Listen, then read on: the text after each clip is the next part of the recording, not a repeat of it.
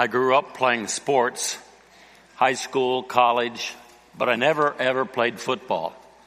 Our school only had 20 kids in it, high school, and so it didn't have enough for football.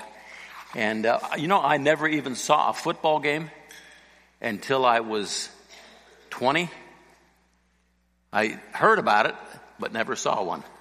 Now, my wife's father was a huge football star. He played in college 4 years, was a big name in college. When he got out of the Army after the Second World War, then he got involved in a semi-pro football team. And so after we got married, we went down there, and they had football on the TV. I think it was Thanksgiving, and I was watching it, and I said something about the fact, that's the first football game I've ever seen. He said, I can't believe I let you marry my wife, or my daughter. And so it's too late. We were already married. So he decided to take me to a football game, a San Francisco 49er. They lived in Petaluma. They all grew up there. And so the 49ers were his favorite team. And so he took me to a 49er game, first game in real life I ever saw. So ever since then, that's been 55 years ago, I have been a San Francisco 49er fan, good years, bad years. I added the Seahawks to it, and then the Jaguars in the mix as well, but it's always pretty much been the 49ers. So this last Christmas, I watched the 49ers play Baltimore, and they got stomped. And my favorite quarterback is Brock Purdy. He's a strong believer, a strong Christian. I just love listening to his post-game interviews because he's just got character coming out. I thought, just for fun, I'd let you watch the post-game, just 60 seconds from the last game when he got stomped. I mean, it's the NFL. You know, we have some opportunities coming up, and we still got 2 games left in the regular season before we get into playoffs. And so for me, trying to look at the big picture of what we're trying to do, what our team goals are. But at the same time, man, I have to look myself in the mirror and ask myself why or how that happened and why I made those decisions. And so our team came ready to play. And, for me to make some decisions like that, it pains me, and it's not fair to these guys. So I have to realize that and understand that, and I have to get better for my team. So didn't you love that line? I have to get better. I have to get better. I thought, that's football. It's real life, living for Jesus. We ought to have that same sort of drive to get better, to look ourselves in the mirror and say, what do I need to fix? What needs to get better in me? And so I've been preaching on Second Peter in a Wednesday night service, and I memorized the book of Second Peter. And the first chapter 4 through 11, every time I would recite that, it would just beat me up. And I thought, well, I'll read it to you and let it beat you up this morning, and then we'll talk about it a little bit. So let me read it to you. 2 Peter chapter 1, verses 4 through 11. For by these he has granted to us his precious and magnificent promises. That's basically the word of God. So that by them you may become partakers of the divine nature. You, me, us, may become partakers of the divine nature. The divine nature, that is, we would become like Jesus in character. We would become partakers of the divine nature, having escaped the corruption that is in the world by lust. Now, for this very reason, applying all diligence. It's not going to happen automatic. That is, that we would become partakers of the divine nature, become like Jesus. It's going to take some work. And so applying all diligence in your faith. That's where we began, faith in Jesus. In your faith, supply moral excellence, and in your moral excellence, knowledge, in your knowledge, self-control, in your self-control, perseverance, in your perseverance, godliness, in your godliness, brotherly kindness, and in your brotherly kindness, love. Add these character traits to your life. Just sort of continue to grow. Add to, add to, add to, add to. For if these qualities, notice the if, that means they maybe are or maybe they aren't in your life. If these qualities are yours and are increasing, that is, we're getting better all the time, increasing, they render you neither useless. Wouldn't that be terrible to have that as a name? Useless, good for nothing. I probably told you the story about my dog. When I was a kid, we had a neighbor. His name was Hank, and Hank knew the name of every deer in the woods. He just was one of those out sort of guys, and he was my hero.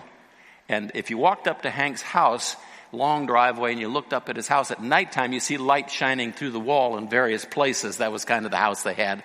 And when you get up there, you saw there was a dozen at least cars and pickups sitting up on cinder blocks. Every car pickup he ever owned was there sitting on cinder blocks. The wheels were off them. And tied to the bumper of every car was a coonhound. That was their house underneath those various cars and pickups. And occasionally, my dad and I, and my brothers, we would go coon hunting with Hank. And he would turn them all loose. They'd jump in the back of the pickup, and we'd drive up this long logging road up there, and he'd build a fire, turn the dogs loose, and they'd take off, and they would tree a coon, and we would hike through the woods and see it and shoot it and skin it and sell the pelt. I wanted a coonhound in the worst way. I wanted to be just like Hank. Coonhounds are expensive. So I'd look on the little for sale thing in the feed store in town periodically, and one day I saw a coonhound for sale. And so I started working, earning, saving money, bought this dog. His name was Luther. Got him home. I was so proud of my coonhound, and I got ready. I'm going to go down to the creek and walk along there and see if we can find some coons. And so I let Luther loose, and I got my gun, and I jacked a shell into the chamber. And as soon as I did that, he went under the house. Dad says, "Uh-oh." I said, "Well, what's wrong?" I think he's gun shy. They never get over that. And he didn't. Every time I got the gun out to go coon hunting, he'd run under the house. Couldn't get him out. He wouldn't even chase cows. My dad says, Luther's the wrong name for him. We're going to call him useless, good for nothing. So I sold him. I put an ad on the feed store bulletin board, and I called him Luther, not useless. And I hope that whoever bought him didn't get mad at me. They only wanted him for a pet. So God looks at us. Useless, useless, useless. Good for nothing, good for nothing. Ah, there's someone that's useful. Useful. If these qualities are yours and are increasing, they render you neither useless nor unfruitful in the true knowledge of our Lord Jesus Christ. For he who lacks these qualities is blind, short-sighted, having forgotten his purification from his former sins. Therefore, brethren, be all the more diligent to make certain about his calling and choosing you. For as long as you practice these things, you will never stumble. You will never stumble, for in this way the entrance into the eternal kingdom of our Lord and Savior Jesus Christ will be abundantly, abundantly supplied to you. Some people will enter into heaven abundantly, as it were, because of the rewards they receive from Jesus for the life they've lived. Others will just squeak in, as it were. So in your notes, number one, the ultimate commandment in the Bible is to love one another. Now, as I went through those series, to your faith, add moral excellence, to your moral excellence, knowledge, to your knowledge, self-control, to your self-control, perseverance, to your perseverance, godliness, to your godliness, brotherly kindness, to your brotherly kindness, love. That was the ultimate on that hierarchy of character qualities. Matthew 22:36, teacher, which is the great commandment in the law? And he said to him, you shall love the Lord your God with all your heart, with all your soul, with all your mind. This is the great and foremost commandment. The second is like it. You shall love your neighbor as yourself. On these two commandments depend the whole law and the prophets. John 13:34, a new commandment I give to you, that you love one another even as I have loved you. You love one another, even, Jesus speaking, even as I have loved you. That's a pretty high standard. That you also love one another. By this all men will know that you are my disciples, if you have love for one another. Romans 13:8, owe nothing to anyone except to love one another. He who loves his neighbor has fulfilled the law. For this you shall not commit adultery, you shall not murder, you shall not steal, you shall not covet. If there is any other commandment, it is summed up in this saying, you shall love your neighbor as yourself. Love does no wrong to a neighbor, therefore love is the fulfillment of the law. First Corinthians 13, if I speak with the tongues of men and of angels, but do not have love, I have become a noisy gong, clanging cymbal. If I have the gift of prophecy and know all mysteries and all knowledge, and if I have all faith so as to remove mountains, but do not have love, I'm nothing, good for nothing. Galatians 5:14, the whole law is fulfilled in one word, in the statement, you shall love your neighbor as yourself. Number two, to love others doesn't necessarily mean that you like them. I always say, I'll take anybody fishing once. If I don't like you, then I won't take you a second time. A lot of people I don't like, and even I just don't enjoy their company. We're not on the same page. Doesn't mean I can't love them. I married Patty. I dated about 100 different girls. They're nice girls, but I wasn't going to marry them. I didn't like them that much. Number three, to love others doesn't necessarily mean that you have warm or affectionate emotions towards them. We tend to use love that way as an expression of affection, a statement of appreciation, and that's not what the Bible means. And the command to love one another doesn't mean that we're commanded to feel towards people. Number four, love is a verb made up of a collection of actions that are observable and measurable. Somebody said, you're going to be preaching on goals? It's the last Sunday of the year. Well, kind of, sort of. Love is a choice to do something that's observable and measurable. So anytime you have something that you can measure or observe, you can set a goal about it. So I'm going to give some suggestions on what to change this year in your life so that you become a lover of people, especially of family and of church. Is choosing to do certain things. I have a dog now. His name is Roscoe. He's about that big. He's all fuzzy, curly hair, and he's good for nothing. He's useless. But when I sit in my recliner, he jumps up on my lap and he curls up, and I scratch his ears and pet him, and he looks at me with these big brown eyes like, I'm wonderful. And I say, Roscoe, I love you. Do you know if he got sick, and we took him to the vet. The vet said it's going to cost $2,000. I've heard people have these announcements. It's going to cost $2,000 to fix your dog. I would shoot him. I have a graveyard in my backyard. 2 dogs already there. And Roscoe would join them. But he's a lovable dog. And I said, I love you, Roscoe. So what do I mean when I say, I love you, Roscoe? What do I mean when I say to you, I love you? You're getting nervous now, huh? So let me suggest 7 things that I'm saying to you that you can say to me when we say, I love you. Number 5, if I truly love you, I will forgive you of anything. I will forgive you of anything. No matter how bad it is, no matter how many times you've done it, I will forgive you. Now, that doesn't mean I approve or think what you did was right or good, but it does mean I will forgive you. That's a choice I make. That's a choice you make. Revelations 1:5, from Jesus Christ, the faithful witness, the firstborn of the dead, the ruler of the kings of the earth, to him who loves us and released us from our sins. I don't know what it is about that word that I just love. He released me from my sins. It's like they're way over there and I'm here. They just floated away. He released me. I'm free from my sins. Why? Because he loved me and he paid for my sins with his own blood. What did I do to deserve that? Nothing. Does it mean that I'll never do them again? Probably not. But he released me from my sins, all of them, because he loved me. That is the good news of Christianity, is that he forgave us. He forgave us unconditionally for all of our sins. He chose to do that. I didn't earn it. I didn't deserve it. He initiated it.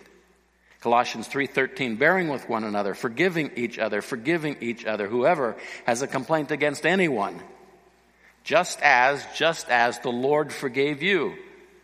I forgive you not because you earned it, but because Jesus forgave me and has commanded me, forgive anybody of anything. And so when I say, I love you, I'm making you that promise. Love is a commitment. And when I say, I love you, I'm making the promise, the commitment that I will forgive you of anything. Number 6, if I truly love you, I won't get angry at you, not even a little bit irritated. I've had people say, that's not possible. So it's hard for sure. But it's certainly possible. Otherwise, God wouldn't have told us in the Word not to get angry at each other. But Jesus got angry. I don't know if you know this or not. Maybe somebody should break the news to you gently. You're not Jesus. In fact, you're not even close to Jesus. So don't justify your anger because he got angry. He was perfect, and his anger was... Mine doesn't tend to be that kind of anger. Mine's pretty selfish. You violate my space, my rights, I get irritated. The Bible says don't do that, not even a little bit. So I said to my wife a number of years ago, every time I say to you, I love you, I'm promising you that I will not get angry at you, not even a little bit irritated, no matter what you do, no matter how many times you do it. So do you know what she does now when I start, my voice starts getting a little bit edgy and she can hear it? She'll say, I love you. You know what we used to have with Luther? A choke chain. Yeah, you jerk on his, and it chokes, and he became instantly obedient. You know what my wife is doing when she says, I love you? She's pulling on my choke chain. Oh, yeah. I love you too. Oh, you're beautiful. Ephesians 4:26, be angry. That means feel the emotion of anger. You can't stop that. I get angry all day long, the emotion. Yet don't sin. That means don't open your mouth. Do not let the sun go down on your anger, and do not give the devil an opportunity. When you get angry at someone, your wife, your kids, your neighbor, your boss, someone you've never met before, you get angry, you say something, and don't take care of it. You give the devil legal jurisdiction in your life. He's able to get up real close and talk right in your ear. You don't want that. Ecclesiastes 7:9, do not be eager in your heart to be angry. Anger resides in the bosom of fools. Oh, that one gets you, doesn't it? Anger resides in the bosom of fools. You ever gotten angry? You fool. Number 7, the national pastime is gossiping and slandering others. Christians who love others don't do that. So when I say, I love you, I'm saying, I'll not get angry at you, not even a little bit irritated. I'm also saying, I'll forgive you of anything. And I'm also saying, I will not gossip about you. I will not slander you to anybody. That's what everybody does. That's what conversation is about. Just get in a group of people, wherever there's a bunch of people and everybody's talking, just listen. Conversations. A lot of slander. A lot of gossip. That's how we sort of make ourselves feel tough. It's by talking about others and putting them down, communicating information that we ought not to be communicating about others. That's a natural, easy thing to do because our world does it. But when I say, I love you, I love you, I love you, I love you, I'm promising you I'll not do that. I'll not talk about you to anybody in a negative way. I might say, you're the best fisherman I know, best looking person I've ever seen, but I won't say you're terrible or communicate anything negative about you. That's what people who love one another do. Proverbs 17:9, he who conceals a transgression, that means you cover it up, seeks love. He who repeats a matter separates intimate friends. First Peter 4:8, above all, keep fervent in your love for one another. Keep fervent in your love for one another because love covers a multitude of sins. Covers a multitude of sins. That means you set them aside, you ignore them, you forget them, you forgive them. Ephesians 4:30, do not grieve the Holy Spirit of God. Grieve the Holy Spirit of God, by whom you were sealed for the day of redemption. Let all bitterness and wrath and anger and clamor and slander be put away from you. Be put away from you. That means you choose not to do it. 8, the reason there is so much gossiping and slandering done by people is because they have a critical and judgmental spirit. This is the hardest thing of the 7 commitments is for most of us, for me, for sure. You know why? Because I can do it in my head while I look at you, talk to you, and smile and nod and act like you're the best person in the world. I can be thinking thoughts in my head like, boy, they're a jerk. Whether it's about the meat between your teeth or the way you talk or the fact that your hair is not combed or your zipper's down or whatever it is, you know, I can see and I'm all these judgmental thoughts go around in my head. choosing not to think critically or judgmentally about other people, especially those that you say, I love you, is a tough thing to do, but we can do it if we remind ourselves regularly. If I love someone, I don't do this. I don't judge them. I don't slander them. Matthew 7, 1 through 5. Do not judge, so that you will not be judged. For in the way you judge, you will be judged. For in the way you judge, you will be judged. By who? Did you know that when you die, or Jesus comes back, all of us, we're going to stand before Jesus and give an account of our life? And it says we're going to be rewarded for what we've done in this life, both the good and the bad. And the standard that I use with you is the standard that Jesus is going to use on me in that day. Ha, ha. Now, here's an easy question. Do you want Jesus to be really super gracious and forgiving and kind? Would you like him to open up the book and say, oh, look here, D. Duke, there's nothing bad in the whole book written about him. He lived a perfect life. Cool. Well done. What would prompt him to say that? The standard I use on you is the standard he will use on me. Remind yourself of that every day.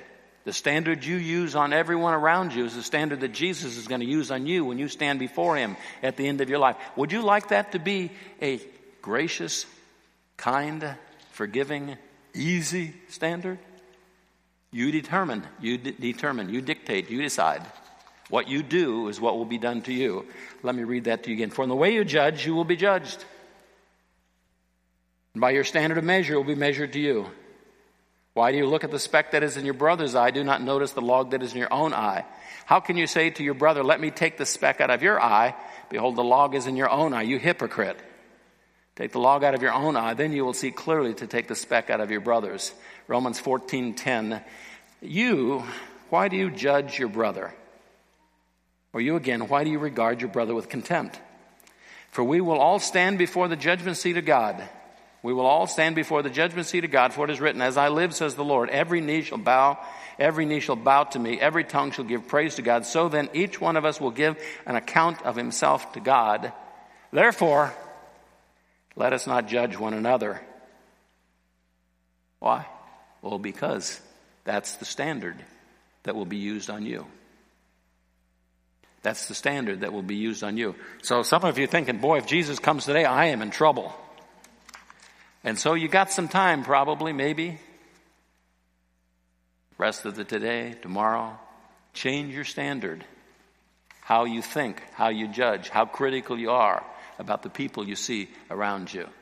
Now, it'll take a little work if you've been in the habit, as most have, of being critical or judgmental as they look and see people. But work on that. Work on that. Make that a goal for 2024, to become increasingly less judgmental and critical of the people around you. Number 9, the easiest discipline for the 7, this is the easiest for most of us, is to meet physical needs as we observe them in other people. You know, help them with a flat tire, take a meal, help them paint their house, just do physical things. And I regularly have had people offer to help me out with a variety of things once they hear the problem I'm in. First John 3:16, we know love by this, that he laid down his life for us. We ought to lay down our lives for the brethren. Whoever has the world's goods and sees his brother in need and closes his heart against him, how does the love of God abide in him? Little children, let us not love with word or with tongue, but in deed and truth. That is, we meet needs as we see them in the lives of people around us. Galatians 5:13, for you were called to freedom, brethren. Only do not turn your freedom into an opportunity for the flesh, but through love, serve one another. Number 10, the most powerful, productive act of love is to pray for people's observed and shared problems. So when I say, I love you, one of the things I'm saying is, I will pray for you. I have all of you, probably minus a couple, in my prayer app on my iPad, and I try to get your picture. If you visit, I look you up on Facebook to see if you're there, to get a picture to put it with you. So as I go through and pray for everyone and the various needs that I read in the prayer letter, I cut and paste and put in there, and I get to know you as I pray for you. And so there's getting to be quite a few people, but I say, I love you, I love you. That means I'll pray for you. If you're not signed up to get the church prayer letter, you ought to do that. At the end of the service, those cards are passed out. Just write on there, I'd like to get the prayer letter. Put your email address. That's the cheapest way to get it. Now, there's a lot of needs there. You can speed pray it, or just go through and pray for the people you know, or you can just take a couple of hours and pray for everyone there. That's the most loving thing we can do to one another, is to pray for our problems and our needs. Ephesians 6:18, with all prayer and petition, pray at all times in the Spirit. Pray at all times in the Spirit. With this in view, be on the alert with all perseverance and petition for all the saints. So we pay attention and we pray for each other. Number 11, there's a lot of rude and unkind words and behavior towards others in our day and age. Again, that's sort of the national pastime, to talk mean, rude, cruel. Loving Christians, number 12, honor everybody and are kind and gracious to everybody, especially to those who are rude and mean. We are nice. We talk nice. We're kind. We're gracious. We honor people by the words that we say. That used to be, back when I was a kid, just kind of the rule. Now it's the opposite. It's sort of like, who can be the rudest? Who can be the most obnoxious? Who can say the meanest thing on Facebook or other places?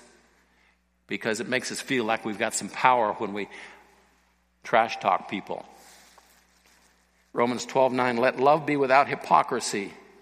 Let love be without hypocrisy. Abhor what is evil, cling to what is good. Be devoted to one another in brotherly love. Give preference to one another in honor. In honor. Ephesians 4:2, with all humility and gentleness, with patience, showing tolerance for one another in love. Humility, gentleness, patience. 1 Peter 2:17, honor all people, love the brotherhood, fear God, honor the king. 2 Timothy 1:13, retain the standard of sound words which you have heard from me, and in the faith and love which are in Christ Jesus. Sound words, good words. I remember when I was a kid, another dairy farmer in Trout Lake invited Mom and Dad and us kids to go out to dinner with them. And we never went out to dinner. It was too expensive, so this was like a major treat. We get to go out to dinner. And we were at the table, and the waitress came up, and this fellow that was buying dinner for us, he was not real kind to the waitress through most of the evening. Just said things that were just a little bit pushy, rude, mean-spirited. And on the drive home, after we had left their place, my dad turned to my mom and said, if he invites us to go to dinner, turn him down. And then he turned to us kids and said, don't ever talk to people the way so-and-so talked to that waitress. Don't ever do that. When we were growing up, there was us three oldest boys, then my sister and my youngest brother. Us three oldest ones did most of the milking, Cliff and Matt and I, and two would milk, one would sleep in. So if you slept in, you got up at 7. If you milked, you got up at 4. Big difference, 4 and 7. And so the way it worked, two would milk, one would sleep in, and we rotated. Two, and every third morning you got to sleep in to 7. Whoa, I loved it. Loved it. And we had a science math teacher in our high school, and his name was Mr. Gilson, never married, just out of college. And he and I got in a discussion one day, and I said something that was, I didn't think it was bad at all. But it got back to my dad. And when I got home, my dad said, you're not going to sleep in again until you are 90 years old. What? I heard about what you said to Mr. Gilson. Don't plan on sleeping in again the rest of your life. Dad, it wasn't that bad, really, really. He didn't listen. A little bit of lip off was a big deal to my dad. Now, it didn't last the rest of my life. I think it lasted 6 months. Both my brothers were rejoicing, praising Jesus for my poor decision with Mr. Gilson. Not even a little bit of rudeness ought to be accepted in our standards, in our talking. 13, it's a new year. Matthew 5:44. Excuse me, those up there in the sound booth. I say to you, love your enemies, pray for those who persecute you, so that you may be sons of your Father who is in heaven. For he causes his sun to rise on the evil and the good, the sends rain on the righteous and the unrighteous. If you love those who love you, what reward do you have? Do not even the tax collectors do the same? If you greet only your brothers, what more are you doing than others? Do not even the Gentiles do the same? Therefore you are to be perfect. Ooh, that sounds like my dad. As your heavenly Father is perfect. Greet one another, 1 Peter 5:14, with a kiss of love. I'm going to shake your hand. Proverbs 15:1, a gentle answer turns away wrath. A harsh word stirs up anger. 13, it's a new year. Let's get better together. We can choose to do that.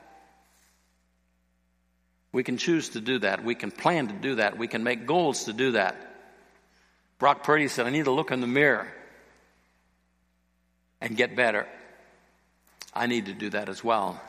Second Thessalonians 1:3, we ought always to give thanks to God for you, brethren, as is only fitting, because your faith is greatly enlarged, and the love of each one of you toward one another grows ever greater. He's writing to a local church. The love of each one of you toward one another grows ever greater. That ought to be true of us. First Timothy 6:11, flee from these things, you man of God. Pursue righteousness, godliness, faith, love, perseverance, gentleness. Pursue it. 14, we don't have to grow in character and get better. But if we do, God will reward us. So what do you have to do? Nothing. You've trusted Jesus, you're in. So you don't have to do anything. But I want to. Well, we want to. We want to grow, to become like him. And if we do, he will reward us. He'll reward us at the judgment seat of Christ, and he'll reward us in this life. The rewards that God gives us are great. Luke 6:35, love your enemies. Do good. Lend, expecting nothing in return. And your reward will be great. Your reward will be great. Here's some rewards that God gives us. God loves to reward us with cool assignments. That is, he's the one who puts us into the game. He's the one who says, here's a job for you to do. When he gives us a job, he gives us everything we need to succeed at it. Some get cool jobs and others don't get anything. And so we earn the right to serve God by how we live. Let me say that again in case you missed it. We earn the right to serve God by the way we live. He is the coach. He puts us in the game or keeps us on the bench. A major reward for loving people is that he puts us in the game, gives us something to do that matters. Next reward, God gives joy to those who truly love others. The biggest lie the devil has got the world to believe is that joy comes from circumstances. Joy comes from money. Joy comes from a new car. Joy comes from a good job. Joy comes from a limit of fish. Joy comes from God and God only. He gives joy to those who please him. And the more we love others sacrificially, especially, the more joy we will experience in our soul right straight from God. John 15:12, this is my commandment, that you love one another. Just as I have loved you, greater love has no one than this, that one lay down his life for his friends. You are my friends if you do what I command you. You hear me say this pretty often, regularly. God has favorites. Sometimes people will take exception to that. No. Read the Bible. You are my friends. That's not a birthright for us as believers. That's an earned position. There's a few people who are the friends of Jesus. Abraham, during the early, he was a friend of Jesus. Moses was a man who talked to God face to face. There's a few. And he says, if you do what I command you, and the command he listed was that you love one another, then you're my friends. First John 4:16, we have come to know and love and believe the love which God has for us. God is love, and the one who abides in love abides in God, and God abides in him. God abides in him. He's not talking about the presence of the Holy Spirit. It's relationships, talking about relationship. God abides in him. In the presence of the Lord is fullness of joy. Next reward, God gives his strength to those who choose to take the hard way. I remember a speaker saying this one time, and it stuck with me, and I've quoted it a million times since. You're a Christian. That doesn't mean you have the strength of God. It means you're going to heaven, period. You're a Christian. How do you get the strength of God? You earn it. Just because you're a Christian doesn't mean your birthright is that you have his strength. A lot of Christians say, I can do all things through Jesus who strengthens me. Maybe. God gives his strength to those who earn it, need it, do his will, obey him. God sees to it, next blessing, God sees to it that we are well loved by others. And that's a cool blessing. You take care of others, you love others, and God will make sure that you are loved by others. You don't have to work at that one. He takes care of it. We tend to be selfish in that we want, but just give. Love. And God will take care of our need for love.